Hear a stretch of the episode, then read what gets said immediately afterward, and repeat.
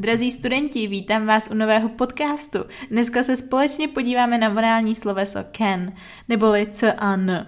Modální slovesa jsou jedny z nejdůležitějších součástí angličtiny, které rozhodně musíte ovládat.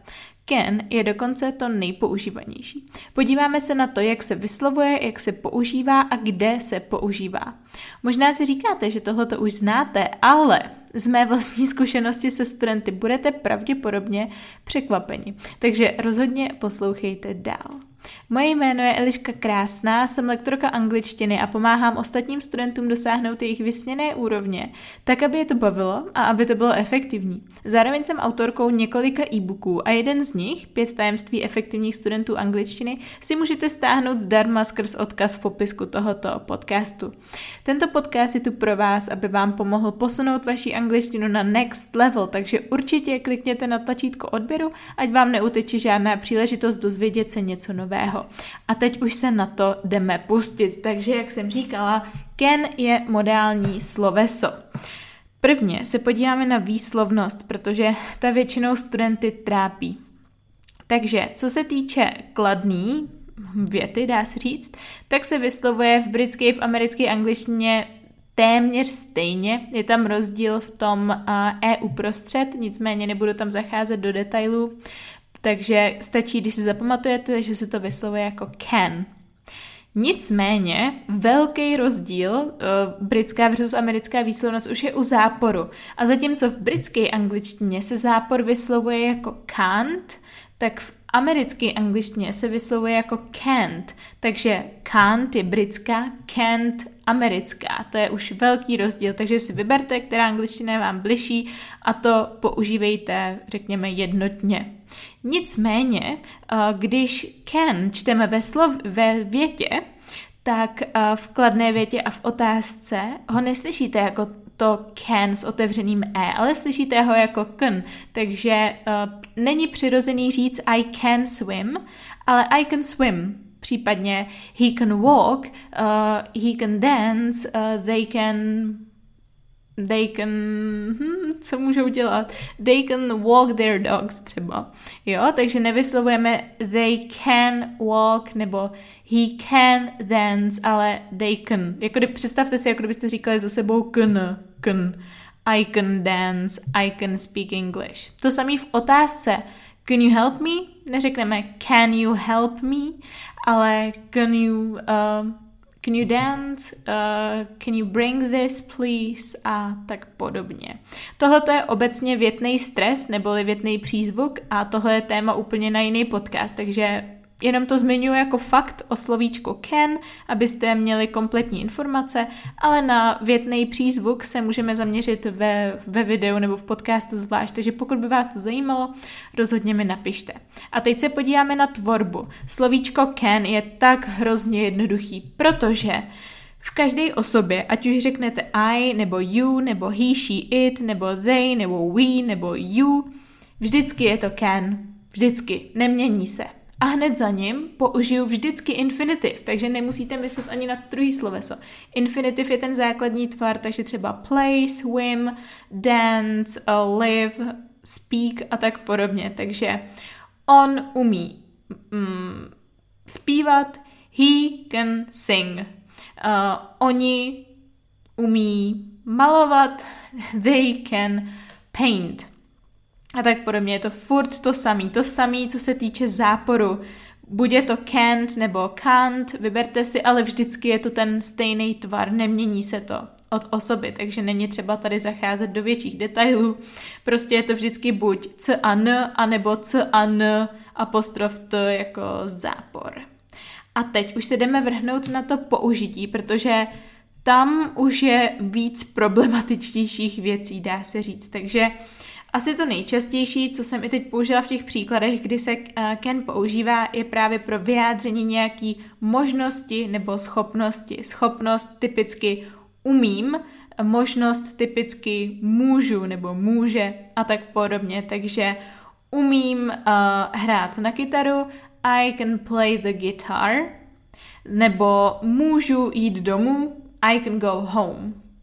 To je první a ten nejčastější příklad. Další příklad, uh, nebo další situace, ve které používáme um, can, je když chceme, uh, jak to říct, někoho o něco, o něco požádat. Například, uh, can you open the window, nebo can you drive me home, uh, can you turn down the music, uh, můžeš slumit tu hudbu, můžeš mi odvést domů, můžeš zavřít to okno, takže nějaká žádost, anebo případně, abychom uh, se, něk, jak to říct uh, normálně, to ask for or give permission, uh, o něco požádat, požádat anebo někomu něco dovolit. Takže dám příklad, aby to bylo jasný, například uh, can I go home, can I go to the toilet, můžu jít domů nebo můžu jít na záchod. To je právě to, že se ptáte někoho o nějaký svolení, žádáte o svolení, a nebo naopak, když jste v té druhé pozici a chcete dát někomu svolení, tak yes, you can go home,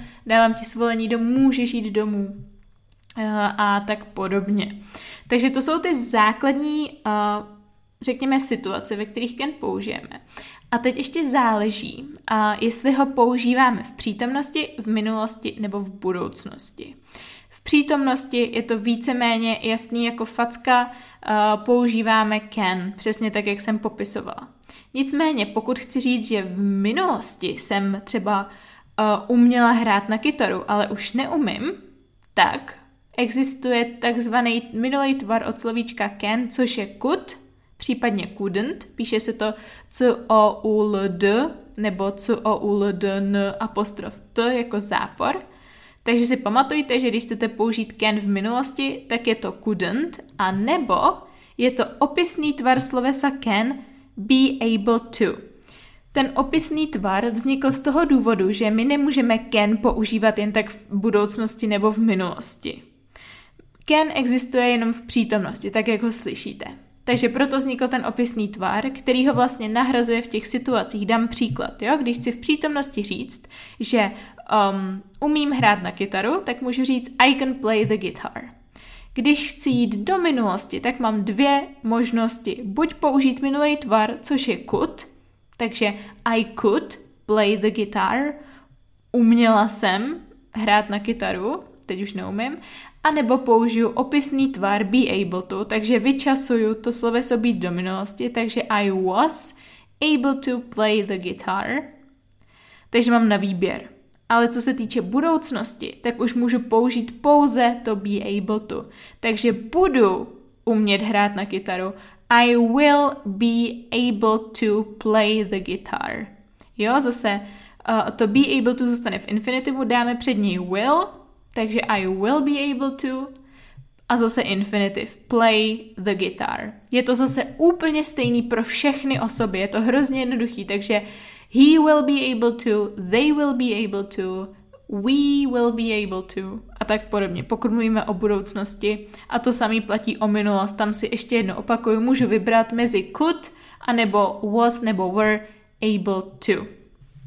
A to je, co se týče vlastně těch, uh, to použití, co se týče umím nebo můžu, úplně všechno. A teď máme ještě otázku toho, když chceme položit někomu zdvořilostní otázku, uh, nebo když chceme někoho požádat, tak podobně, jak jsme říkali. Tak buď můžu použít can, takže uh, can you help me, nebo um, can you open the door, uh, can they come to our house, a případně, když by jsem chtěla být ještě víc zdvořilá, tak můžu použít could a to je o takový jako level, level výš. Takže například uh, could you send this email? Mohl, bys, mohl byste odeslat tento e-mail? Could you um, drive me home? Zase mohl byste mě svést domů a tak podobně. Takže to je další způsob, jak můžeme použít could. Ale dost teorie. Pojďme se podívat na nějaký příkladový větičky, kterými zkusíte sami přeložit, jo? Takže začneme zlehka. Jakmile řeknu tu větu, pozastavte si podcast a uh, zkuste si ji říct nahlas a já to následně řeknu a vy si to tím zkontrolujete. OK, nezapomeňte si to pozastavit, ať to fakt procvičíte. Takže on umí plavat. He can swim, takže he, co ano, uh, can swim. Případně on neumí plavat by bylo jak? He can't nebo he can't podle přízvuku uh, swim. Takže to bylo jednoduchý na začátek. Další. Nebyl schopen mu pomoci. Takže jdeme do minulosti. Nebyl schopen mu pomoci. Máme dvě možnosti. Buď he couldn't help him, nebo he wasn't able to help him. Pozor, teď budeme v budoucnosti, takže do konce roku budu umět anglicky. By the end of the year, I will be able to speak English. Takže máme zase kombinaci will a teď už v budoucnosti musíme použít opisný tvar be able to, takže I will be able to speak English. A poslední, můžeš otevřít to okno, prosím? Máme tady nějakou žádost, zdvořilou otázku. Takže buď můžeme říct can you open the window please? A nebo ještě víc zdvořilej could you open the window please?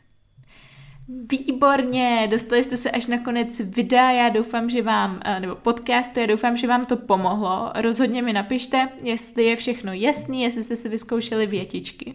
No a pokud chcete vytěžit z tohoto podcastu fakt maximum a naučit se anglicky efektivně jako samouk, tak vám doporučuji zapojit se do mého projektu Výuka a je online na Patreonu. Jako můj patron získáte přístup k písemným poznámkám, ke zpracovanému přehledu a především k testu a zpětné vazbě, abyste se se naučili to modální sloveso can používat uh, nejen teoreticky, ale hlavně v praxi. Patreon vám ale nepomůže pouze v tomto, je to komplexní program, který vás na denní bázi vede k pokroku ve všech aspektech jazyka, tedy i v mluvení, v psaní, čtení, poslechu, výslovnosti, slovní zásoby i gramatice. Ukázku zdarma a více informací k programu najdete v popisku videa. A pokud vám tohoto video pomohlo, rozhodně budu vděčná, když mu dáte like. Napište mi, jestli vás něco překvapilo, jestli vám je to všechno jasný, nebo to případně potřebujete dovysvětlit.